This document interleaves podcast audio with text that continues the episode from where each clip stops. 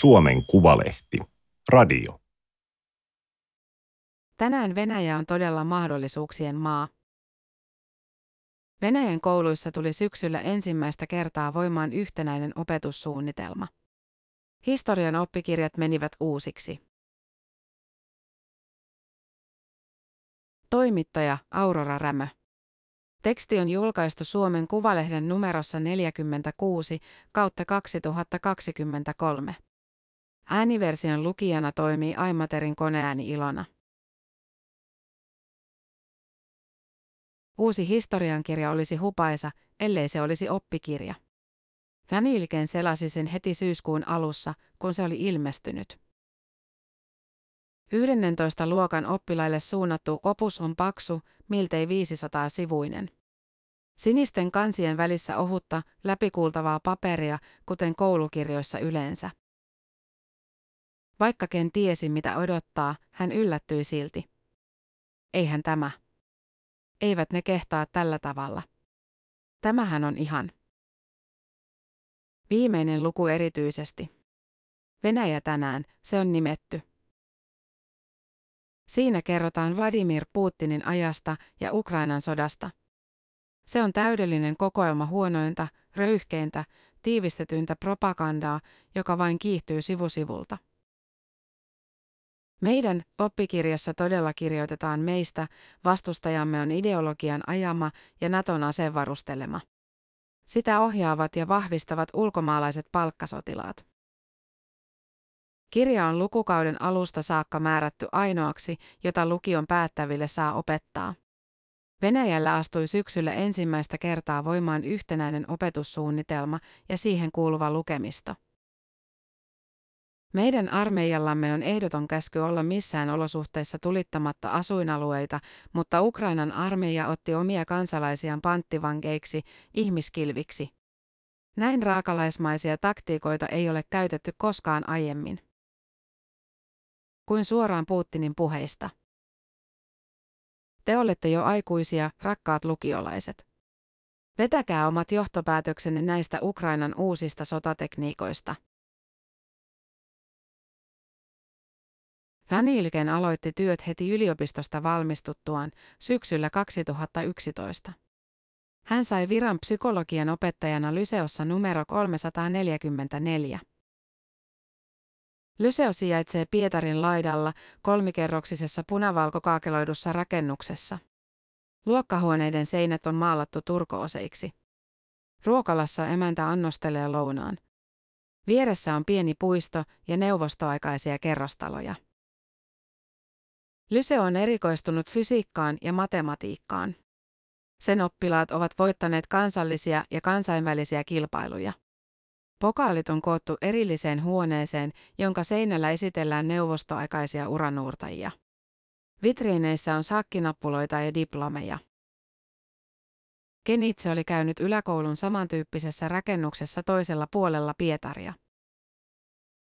Silloin 2000-luvun vaihteessa oli tavallista, että koulun entiset oppilaat osallistuivat koulun järjestämiin juhliin. Esimerkiksi Nikolai Rypakov, Tseploka-puolueeseen kuulunut kunnallispoliitikko, kävi Kenin koulussa usein. Kun Ken aloitti opettajana, sellainen ei enää oikein onnistunut. Ei kukaan sanonut, ettei oppositiopuolueiden edustajia saisi kutsua kouluille, mutta niin ei vain tehty. Opetuksen sävy oli muuttunut hänen omista kouluajoistaan muutenkin. Pikkuhiljaa 2010-luvun kuluessa tiettyjä ajatuksia alettiin toistella tunneilla useammin ja useammin. Kun historiassa opetettiin toisesta maailmansodasta, sanottiin, että oli olemassa vain maita, jotka olivat Hitlerin puolella, ja maita, jotka olivat Hitleriä vastaan. Ne, jotka olivat aluksi vastaan, antautuivat muutamissa päivässä tai alkoivat Hitlerin kätyreiksi. Neuvostoliitto oli ainoa, joka ei taipunut natsien alla, vaan vapautti koko Euroopan. Siinä ei ollut sinänsä mitään uutta. Toinen maailmansota tai suuri isänmaallinen sota, kuten Venäjällä kutsutaan, on kanonisoitu kuin Kristuksen syntymä. Ajanlasku on jaettu aikaan ennen ja jälkeen sodan. Kaikki oppilaat tuntevat tarinat Soha Kosmodimenskasasta, urheasta koulutytöstä, joka ilmoittautui vapaaehtoiseksi sotaan, poltti saksalaissotilaiden taloja, vangittiin ja hirtettiin. Kouluissa on aina ollut muistoseiniä sotasankareille. Alttareita, jotka koristellaan toukokuun yhdeksäntenä, voitonpäivänä. On opetettu, että Venäjän voittokulku alkoi toisesta maailmansodasta, eikä Venäjä ole hävinnyt yhtään sotaa sen jälkeen. Mutta se, mitä alettiin korostaa 2010-luvulla, oli uutta. Luokissa toistettiin, että vaikka neuvostosotilaat pelastivat koko maailman, muu Eurooppa ei ollut kiitollinen. Se ei arvostanut Neuvostoliiton uhrauksia, se ei arvostanut Venäjää. Kun Ken oli toiminut opettajana pari vuotta, Venäjällä alettiin valmistella uutta, kaikille yhteistä historian oppikirjaa.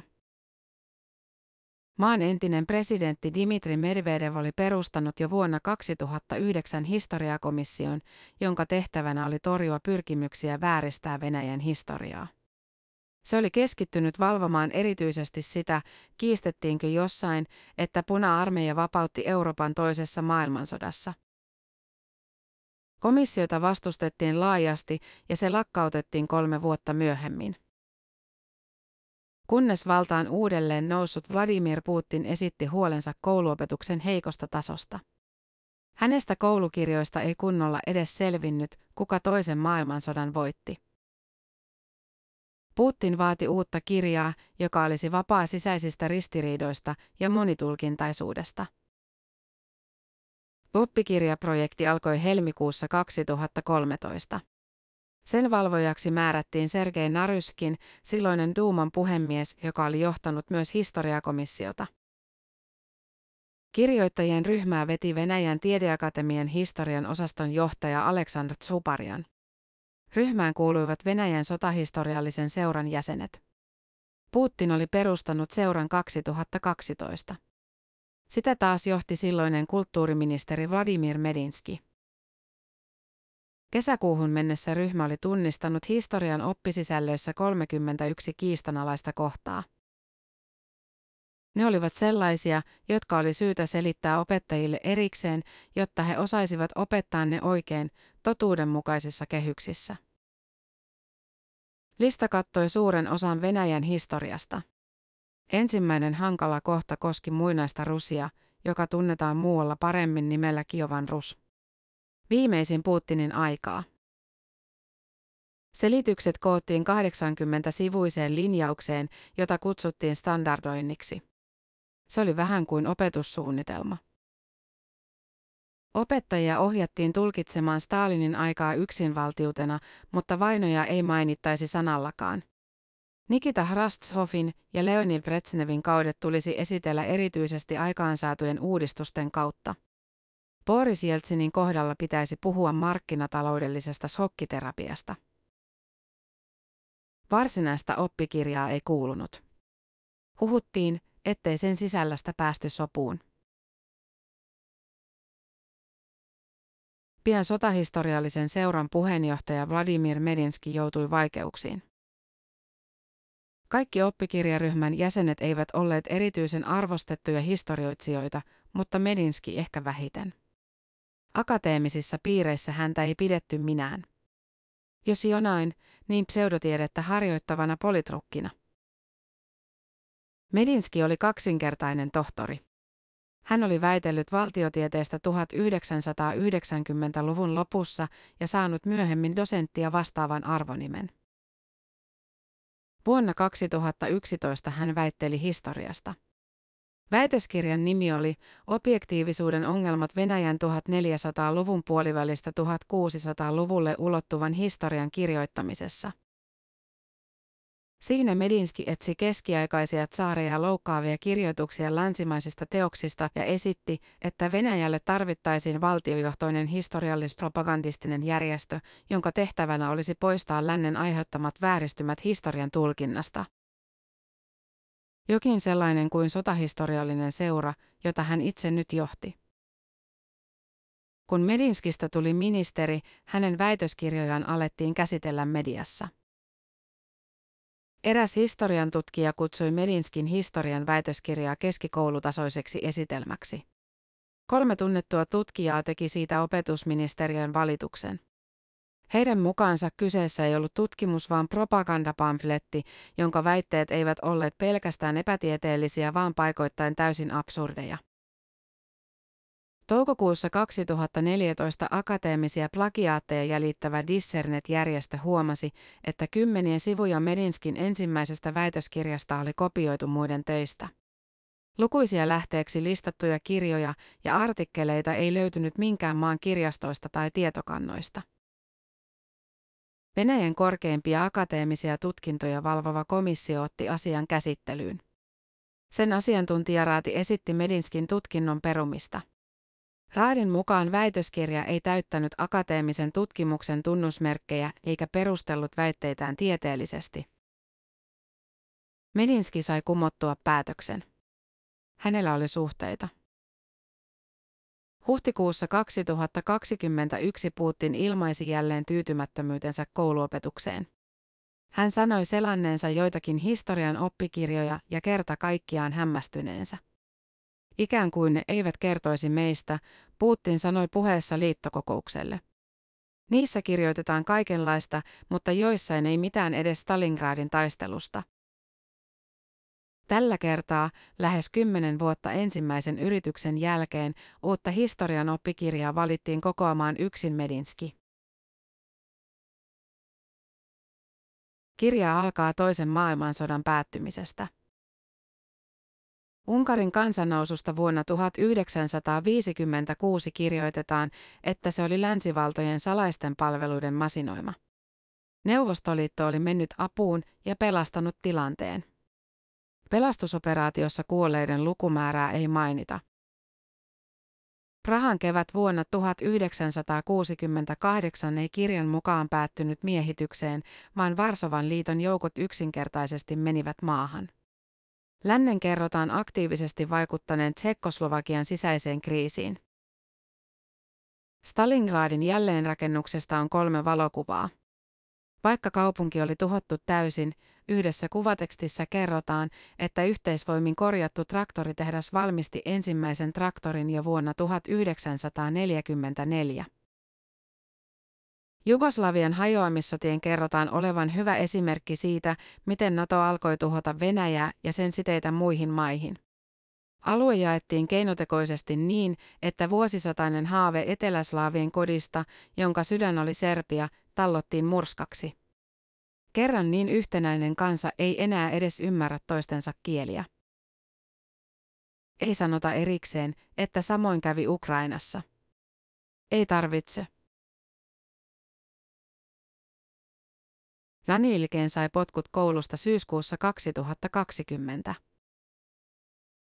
Hän oli kirjoittanut sosiaalisen median sivustolla kontakteen päivityksen, jossa kommentoi oikeuden päätöstä. Tuomari oli määrännyt, ettei Ken saanut osallistua Pietarin kunnallisvaaleihin. Tuomioistuimen mukaan Ken oli vastustanut viranomaista, eikä häntä siksi voinut päästää ehdolle. Kenin mukaan kyse oli siitä, että hän työskenteli vapaaehtoisena Aleksei Navalnin korruption vastaisessa liikkeessä. Ken kutsui tuomaria poliittiseksi prostituoiduksi. Seurasi poliisitutkinta ja irtisanominen. Kun Venäjä hyökkäsi Ukrainaan helmikuussa 2022, Ken seurasi koulujen tilannetta uudesta tehtävästään opettajien ammattiliiton puheenjohtajana. Ammattiliitto oli perustettu valvomaan Putinin neljännen kauden alussa tekemää lupausta nostaa opettajien palkkoja. Ne eivät olleet nousseet lupauksista huolimatta. Vuosien aikana Ken oli nähnyt, miten opettajia käytettiin vaalitulosten väärentämisessä, oppilaiden akitoimisessa nuorisoliikkeisiin ja hallintoa kannattavien tapahtumien järjestämisessä. Palkat olivat niin pienet, että kiusaus ottaa palkkio vastaan oli ymmärrettävä. Hyökkäyksen ensimmäisenä päivänä Ken sai kuvia Moskovan alueelta ja Paskirjan tasavallasta Siperiasta. Koulujen oppilaat oli koottu ruokalaan tai juhlasalin kuuntelemaan Putinin puhetta. Että tällaista oppituntien sijaan, Ken muistaa ajatelleensa, tällaisella tiellä me olemme. Koulutusta koskevaan lakiin oli tehty jo aiemmin joitakin muutoksia. Oli kehitetty yhteneväinen päättökoe, vahvistettu venäjän kielen asemaa, heikennetty vähemmistökielten ja englannin opetusta.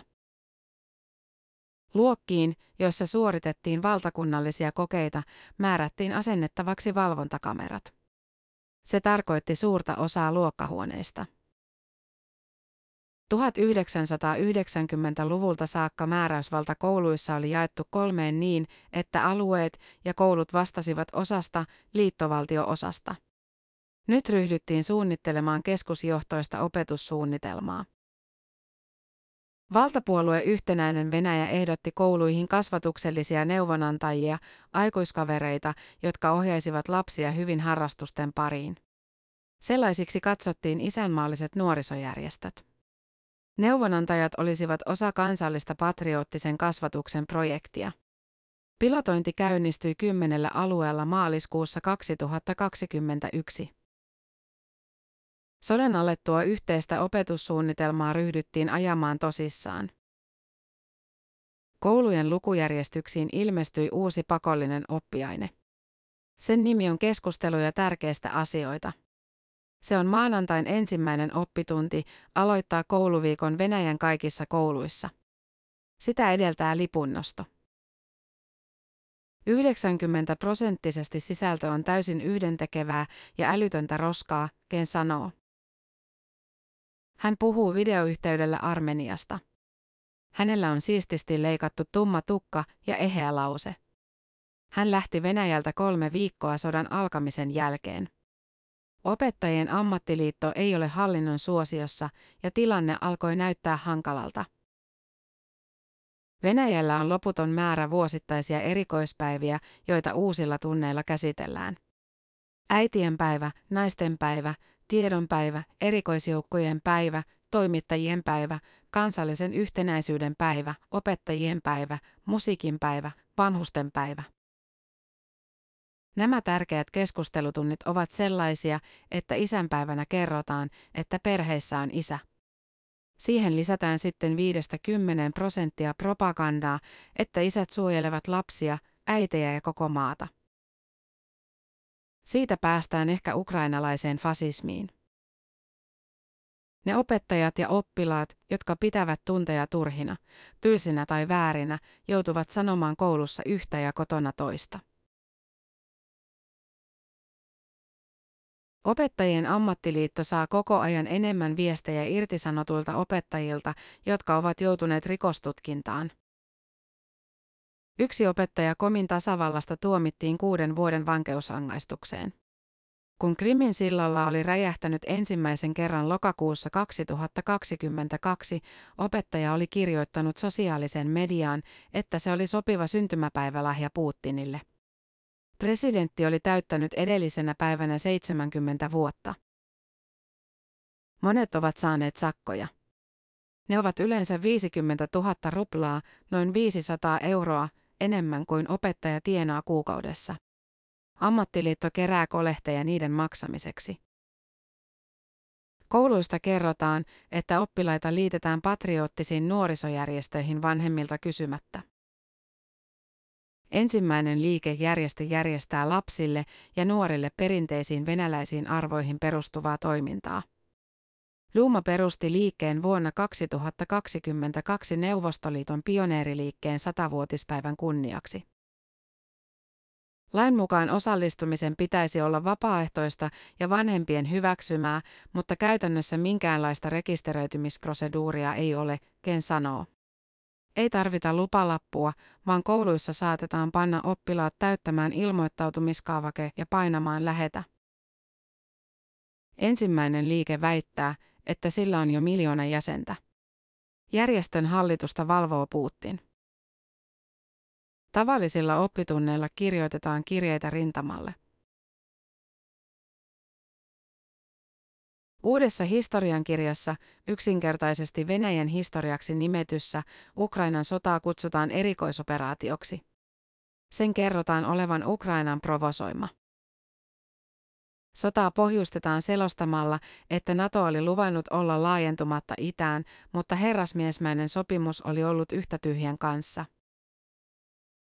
Suomi mainitaan kirjassa vain kerran. Sen kerrotaan olleen historiallisesti neutraali maa, jolle bolshevikit antoivat itsenäisyyden sillä ehdolla, että puolueettomuus pitäisi. Maan niin Suomikin liittyi NATOon. Sitten esitetään teoria Yhdysvaltojen maailman herruusmotiiveista ja syystä suhtautua aggressiivisesti Venäjään. Kirjan mukaan Yhdysvallat toteuttaa jatkuvia militarististerroristisia operaatioita ympäri maailmaa, Irakissa, Syyriassa, Libyassa, koska se haluaa niiden ostavan kaasua. Yhdysvallat haluaa myydä myös Euroopan maille kallista kaasua ja tehdä niistä energiariippuvaisia. Siksi Nord Stream-putki räjäytettiin syyskuussa 2022 ilmiselvien taloudellisten voittojen takia. Fasismi otti kirjan mukaan Euroopan maissa vallan, kun venäjänkielisiä alettiin syrjiä Baltian maissa ja historiaa vääristellä kaatamalla neuvostoaikaisia muistomerkkejä. Vierekkäisissä kuvissa näytetään, miten prahalaiset tervehtivät innoissaan Neuvostoliiton marsalkkaa Ivan Konevia toukokuussa 1945 ja miten he kaatavat Konevin patsaan huhtikuussa 2020. Ukrainalaisia nimitetään uusnatseiksi. Ensi syksynä, kun uusi vuosikurssi aloittaa Medinskin historiankirjan lukemisen, kouluihin tulee lisää uudistuksia. Kasvatukselliset neuvonantajat aloittavat 35 uudella alueella. Yhteiskunnallisen turvallisuuden tunneille lisätään sotilaallisen kasvatuksen osio, jossa oppilaat opettelevat aseiden kokoamista ja purkamista ja granaatin heittämistä. Opettajiksi koulutetaan Ukrainan sodan veteraaneja. Uudessa lakiesityksessä ehdotetaan, että koulunsa päättävät voisivat liittyä suoraan puolustusvoimiin. Ei tarvitsisi käydä armeijaa, voisi kirjoittaa työsopimuksen heti päättäjäisissä. Tällaisia uniikkeja aikoja ei tule vastaan usein, historian oppikirjassa lukee. Kun ulkomaiset yhtiöt ovat nyt lähteneet maastamme, monet markkinapaikat ovat teille avoinna. Älkää hukatko tilaisuutta. Tänään Venäjä on todella mahdollisuuksien maa. Jutun teossa avustivat toimittajat Nadia Fedorova ja Aleksander Trifonov. Danilken julistettiin Venäjällä ulkomaiseksi agentiksi syyskuussa 2022. Juttua varten on haastateltu maanpuolustuskorkeakoulun väitöskirjatutkijaa Jonna Alasta, Jyväskylän yliopiston historian tutkijaa Simo Mikkosta ja Tampereen yliopiston kasvatussosiologian professoria Nelli Piattoevaa. Tämä oli Suomen Kuvalehden juttu, tänään Venäjä on todella mahdollisuuksien maa. Ääniversion lukijana toimi Aimaterin koneääni Ilona. Tilaa Suomen Kuvalehti osoitteesta suomenkuvalehti.fi kautta tilaa.